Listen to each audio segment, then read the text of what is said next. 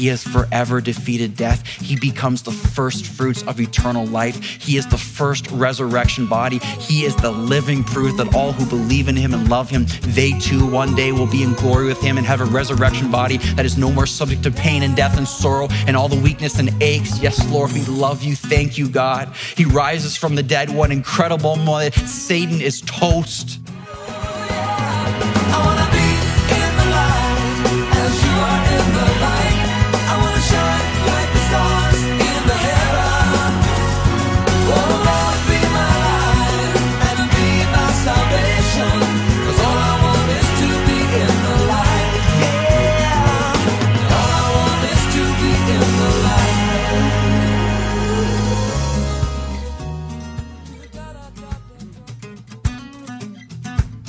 Hi, and welcome back to Live in the Light. We're thankful that you have joined us today. In fact, that word thankful is a key word where we're going today.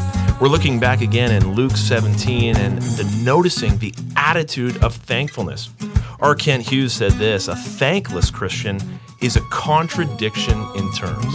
And so, as we carry forward in our series One Thing, we're looking at simplicity in the area of thankfulness. Now, with me in studio is our teacher, Pastor Robbie. And Robbie, thankfulness is a thing that I struggle with in our lives, and and I'm I'm I'm str- I'm struggling with this even right now, and and and I'm praying that God's word would be speaking to my life as well as to our listeners today.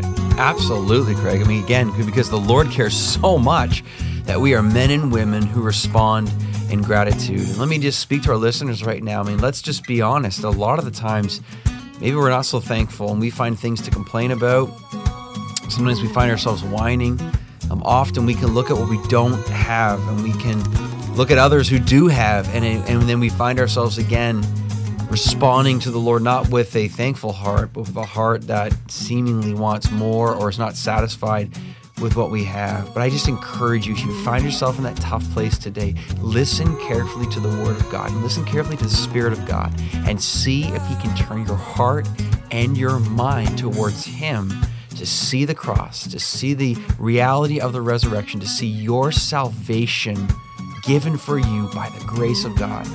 And you you tell me if you can remain in a place of complaining or you are moved to a place of genuine gratitude for the glory of God. That's the goal of today's passage.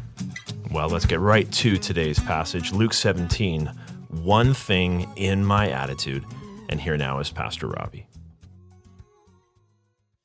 Loved ones, whenever the Spirit of God is at work within a heart, gratitude always follows.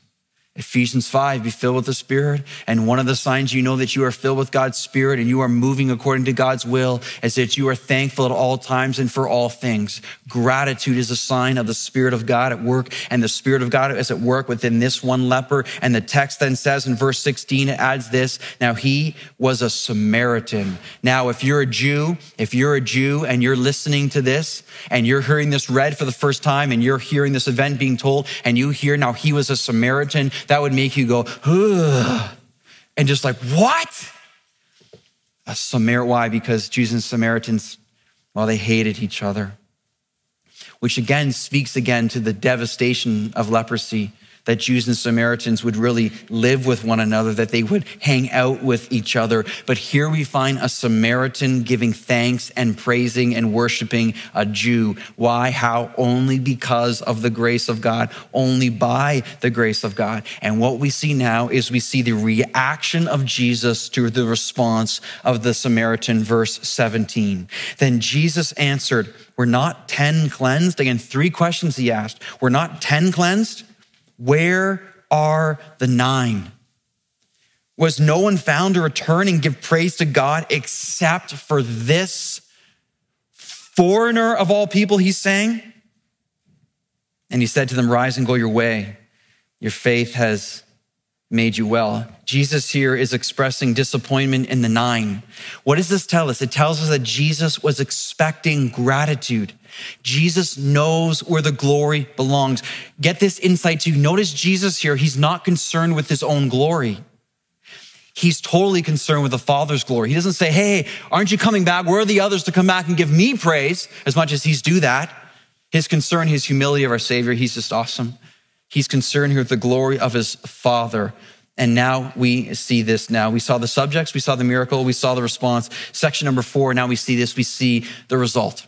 Now we see the result, and that's in verse 19. And he said to him, Rise and go your way. Your faith has made you well. The reason this statement is so important is because although 10 had experienced the blessing of physical healing, only one here proves to have real faith, and real faith always results in spiritual healing or salvation. So, in other words, as great as the miracle was of the healing of leprosy, verse 19 carries the greatest miracle of all. And what is critical here is that the Samaritan learns the full lesson of his healing from leprosy. Why was he healed? Ultimately, he was healed to reveal to him the glory of God. Ultimately, Jesus Christ healed him to reveal to him that Jesus is the true Savior, that Jesus is the way, the truth, and the life, that Jesus is the Christ. He is the Messiah. And don't miss this in this text. At the end in verse 19, once again, you see true faith and true salvation merging together. True faith and true salvation merging together. So we've covered the passage and we've seen what has happened. And as great as that is, and I'm sure there's lots to take away already, what I want to do right now is I want to make this personal now. And we're going to call section five then this. We're going to call it my attitude of gratitude. God's word explained to us, and now we take away this my attitude of gratitude. And I want to end today with 10 takeaway principles from this passage. And the reason we do this is I desire that this would be cemented into our hearts and that this truth and what about this truth is most important. So here we go. Uh, my attitude of gratitude, principle number one is this uh, God has done great things for us. Principle number one of gratitude is God has done great things for us. I believe the bottom line of Luke 17 in this, in this passage is that we must be grateful for what God has done. See, living the one thing in my attitude, what, where does that really come from? It comes from a sense, a sense of understanding who we are not and who God is. Our gratitude is on the foundation of understanding what we have done as in our sin and what Christ has done as in the cross.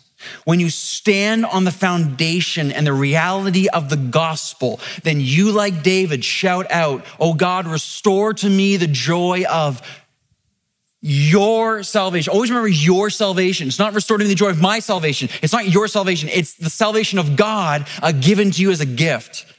You will then be a person as you stand, as you kneel, as you fall on your face to the cross, and you are aware, then you become a person that says, Oh God, restore to me the joy of my salvation. And where there's joy, well, there's gratitude. Principle number one is that God has done great things for us. See, Thanksgiving this weekend is more than turkey, man. It's more than understanding we've been blessed uh, physically and tangibly. It, under Thanksgiving and gratitude is rooted in the cross of Jesus Christ. To take a new angle on this, I'm going to put up a slide here. Um, this fantastic theological description of the humiliation and the exaltation of Jesus Christ. We sat down as elders this week and we went through it. It was such a profitable exercise. I believe God had led me to lead you through this as well. What you see here is the pattern of Jesus Christ and what he did. He came to earth and ultimately ending up to glory. And notice the pattern of coming down and then going up now. And I'm going to walk you through this fairly quickly. You'll see though on the top left hand corner, um, Jesus Christ, before he ever came to earth, has always existed, has always been. It says there, that's when he was in pre incarnate glory. Before you ever had a heartbeat, before the world was ever formed, Jesus Christ was. He is the I am. He was with the Father in perfect harmony. He has always existed with God the Spirit. There, Jesus Christ was again always existing. And just, just, just imagine his pre-incarnate glory. Imagine the perfection, the harmony. Imagine the relationship. Imagine the, the effect of the Trinity and the unity. And again, the harmony and the beauty of that pre-incarnate glory. And then imagine, can we put that thing back up for a long time? Can you do that? And then imagine then uh, pre-incarnate glory leading then to the incarnation See, this is where the humiliation of Jesus Christ really begins. He is with God the Father, with God the Spirit, and he chooses to go from pre incarnate glory and he chooses God the Son. God the Father chooses to send his Son and to place him as a seed in the womb of a virgin.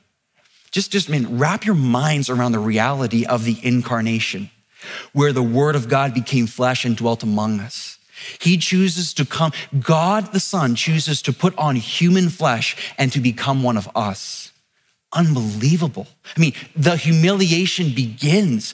And from this is why it's so, this is why it never ceased to me. Simeon holding baby Jesus and saying, and with a, a shout, and I just got to imagine tears in his eyes, he is saying, oh, oh God, my God, my eyes have seen your salvation. He knows he is holding the Son of God on earth. He knows the reality of the humiliation of Jesus Christ, God the Son. And from the incarnation, we go to the earthly life of Jesus Christ. He then grows up and he gains favor and wisdom and he goes through childhood and then he starts to live his earthly life and he has come and he stands up in Luke chapter 4 it says and he reads from the scroll of Isaiah and he says today the scripture has been fulfilled in your hearing. The Messiah he's saying the Messiah am the Messiah he says and he comes to preach the gospel. And as a human on his earthly life he cries he is tempted he is tired he is thirsty he struggles as you and I struggle. He sweats he he has to see all the things that go on he is fully human, yet he is fully God. And here he is going through all these things. Uh, most of the people he encounters uh, do not like him. A lot of the people uh, hate him. Uh, most of the people want to kill him. God on earth wanting to be killed by his own creator. And then from his incarnation, earthly life, then you see the crucifixion. And that is at the bottom of this chart because that is when he bottoms out.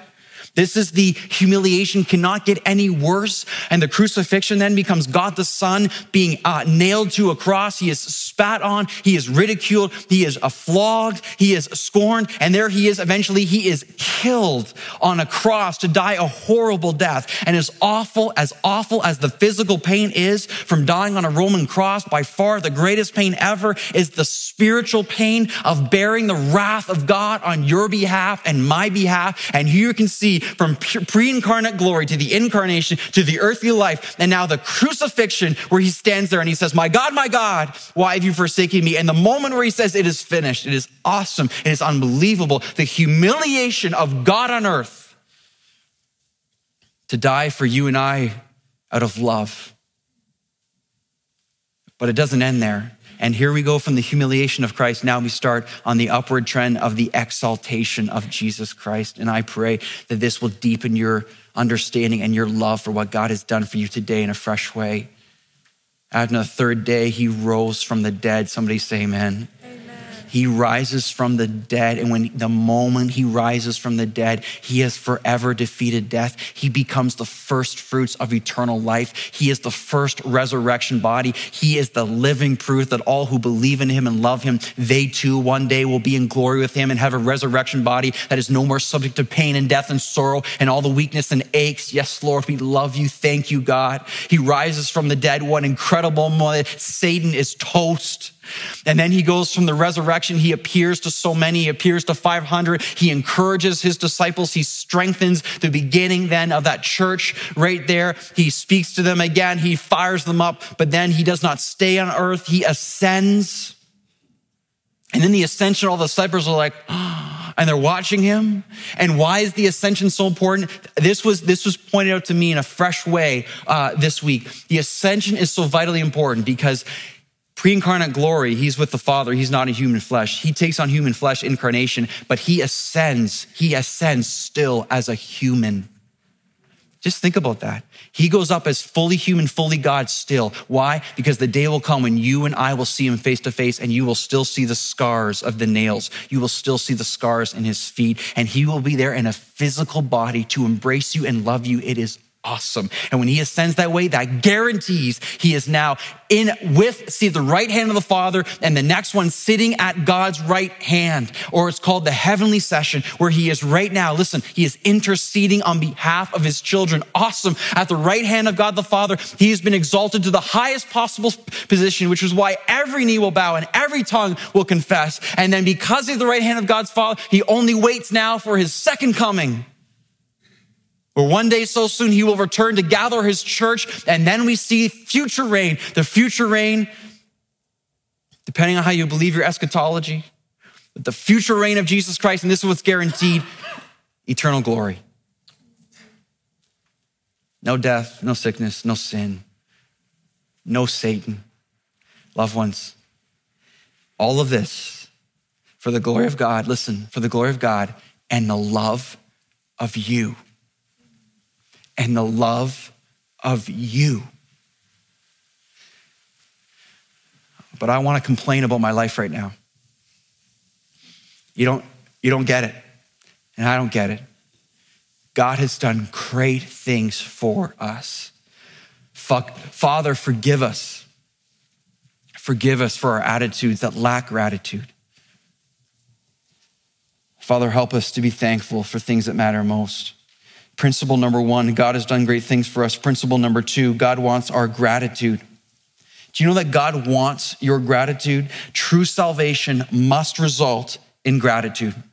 Genuine and true salvation must result in gratitude. You know what it says in Romans 1? Romans 1 talks about the men who rejected humans, who rejected the Lord, even though God has given no excuse to not believe in him through creation, his eternal power, his invisible attributes. There is no excuse, Romans 1 says, for anyone not believing in God. Because you look across this world and you look at creation and you watch a child being born and you look at sunsets and who do you attribute that to? And God says in his word, there is no excuse for someone not to believe. And it says, but people although they knew God, it says, did not honor him and did not give him thanks. Instead, they were given up to their depravity and their wicked minds, and they chose to honor themselves as opposed to Jesus Christ. We can't be those people, obviously, because God, because God wants our, God wants our gratitude. This weekend being Thanksgiving, you know, think in our nation and you think of this continent or whatever, how many celebrating things, how many will give thanks to the one to whom it is truly deserved? Not many. Not many. I'm not sure who they're thanking. Maybe each other. But see, as believers in Christ, in this story, Jesus says, Where are the other nine? He says that. I mean, in, in a sense, he says to us today too. Where is the praise to the one who is due? And it's okay for him to say that because he's the only one who can get credit. Listen, God wants your gratitude because He loves you and because it's due Him. Principle number three gratitude is so healthy. Gratitude is so healthy. Did you know that depression continues to be Canada's fastest rising diagnosis? In the last decade, a depression visits to the doctor doubled. This speaks loudly to how dissatisfied our society really is. Why? Why? Without apology, I say because true fulfillment is found in Christ alone. And you know, in our day, there's such the pursuit of pleasure, more pleasure. If I can have more pleasure and more of me, then, then I will be happy. Ravi Zacharias profoundly said this. He said, meaninglessness comes not from being weary of pain. Meaninglessness, rather, comes from being weary of pleasure. He also said this He said, The loneliest moment in life is when you had just achieved what you thought was the ultimate and it lets you down. There should be um, after that because it is so true. Think of all these people. If I can just, if I can just get, if I can just have, I can just be, and they get it, and then they, and then they realize that's not it either. See, this is why gratitude is so healthy. But we see, we live in a day of great paradox. Listen to what Regis Nichols says. I'm going to ask you to listen. This is, this is important. He said, he said this. He says, happiness, it seems, eludes us. And it has little to do with our current economic woes. This was written recently. For despite the global financial crisis, we enjoy social, technological, and economic conditions that would have been considered utopian less than a century ago. Yet unhappiness and even depression are at record levels. The impressively researched book, The Progress Paradox, written by Greg Easterbrook, observes that by every measure of well being, our generation is better off than any of our forebears. We enjoy more leisure time, better health, less air pollution, higher levels of education, higher per capita income, and greater personal and civil liberties than at any other time in history, even compared to the calm 1950s. Our generation has it better in terms of real income, home and car ownership, not to mention morbidity, mortality, education, environmental quality, and the fair treatment of minorities. Whereas in the past, these benefits were limited to the rich and privileged, today they are realized by a wide spectrum of society. For example, he says in 1960, 22% of Americans lived under the poverty line compared to 11.7% in 2001. I believe Canada's even less. All these material measures should add up to increased sense of well-being, but they don't. Theologian David Wells notes that by 1990, there were, there were two psychotherapists for every dentist and more counselors than librarians. And today, the incidence of depression is over 10 times that of the 1950s. Gloomliness in an age of unprecedented progress is a paradox in need of an explanation, he says. The explanation is when you check out God, you check out your purpose for life and you check out the only one who can truly satisfy. Loved ones, gratitude is so healthy. Our highest thought cannot be replaced with ourself. When our highest thought is replaced with self, this will always lead to depression. And this is why gratitude is so healthy. This is why you must climb out of the pit of self indulgence and self absorption and live for something beyond yourself. And what the Samaritan does here, he places himself at the feet of Jesus Christ, who is his source for life. And he is absolutely ecstatic with joy for the reality of where he is. And this is why Proverbs 17, verse 22 says, A joyful heart is good medicine but a crushed spirit dries up the bones. Gratitude equals health, spiritual health. Principle number four thanksgiving is worship. Thanksgiving or gratitude is worship. Do you realize that the grateful heart learns the language of heaven? The heart of gratitude begins ahead of time to learn the language of heaven. In Revelation 7, we find the angels elders and four living creatures falling down on their faces. And here's what they say Amen. Blessing and glory and wisdom, listen, and thanksgiving and honor and power and might be to our God forever and ever. They say, Amen. And notice in our text today, the Samaritan falling down, all of heaven falling down at the feet of God. Why? Why? Because gratitude is humility and worship in action. How often does the Bible say, give thanks to the Lord, oh, praise his name. Give thanks to the Lord, his steadfast love endures forever. Loved ones, one thing in my attitude. One thing in my attitude. Principle number five gratitude fights against sin. Gratitude fights against our fleshly sin. Here's another reason why gratitude is so powerful. Here's another reason why I love, love gratitude. As we said around here before, and I like to say it again, it's very, you have to work very hard at being grateful and grumpy at the same time. You have to work hard at being grumpy and, and still being grateful at the same time. Why? Because gratitude is overcomes the negativity. Gratitude fights against the flesh. Again, according to Ephesians 5, gratitude is inviting the Spirit of God to work powerfully through your life. Listen, the Holy Spirit loves gratitude. The Holy Spirit wants to see gratitude grow in your life. Gratitude fights against sin. Principle number six gratitude in Christ cannot be exhausted. When it comes to gratitude for the Christian, gratitude is a perpetual feast. You can't run dry with gratitude. You will never run out of things to be grateful for in Christ. Proverbs 15, 15, the cheerful of heart has a continual feast. So the optimist, uh, cup half full. The pessimist, cup half empty. The child of God, cup runneth over. But see, we need to live like that because that is your truth. That is my truth. And so we need to take the truth and then implant it in our minds to affect our thoughts, to then empower our behaviors. Stop believing the lies. Principle number seven gratitude is a choice we make. It's a choice we make. What does the grateful heart do? It acts decisively and quickly. Listen, if you put off gratitude, you'll forget it. If you put off gratitude, you'll forget it. The, the nine lepers, they hesitated and never returned. When it comes to gratitude in your life, listen, don't put it off, put it on. And do this, man. Do me a favor. Do when it comes to gratitude in your life, I mean, speak it out and speak it out loud. With, with, with a megaphone voice, the Samaritan leper did this. You know, I think some of us, a lot of us sometimes like we think this stuff, but we just don't say it. Why would you ever withhold the ability to bless people around you with being thankful for things in your life? Husbands, if you're thankful for your wife, can you please say that out loud? Can, can you please acknowledge? Because what you're doing really, I mean, you're just, it's, it's a work of God's Spirit through your heart to say, honey, you're the best.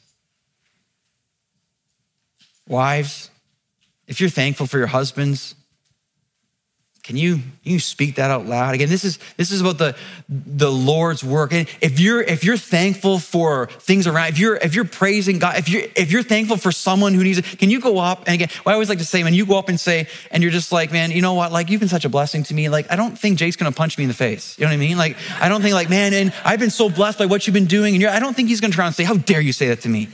all that's going to do is encourage him and bring more unity to our relationship and give glory to Jesus Christ. Gratitude is a choice we make. It's a choice. And you got to choose an attitude of gratitude. And listen, listen, it's never, again, it's never a matter of saying, what do I be thankful for? It's all that we've talked about. It's, it's all that Jesus Christ has done for you. And that never, ever changes. Principle number eight gratitude sees right through the superficial.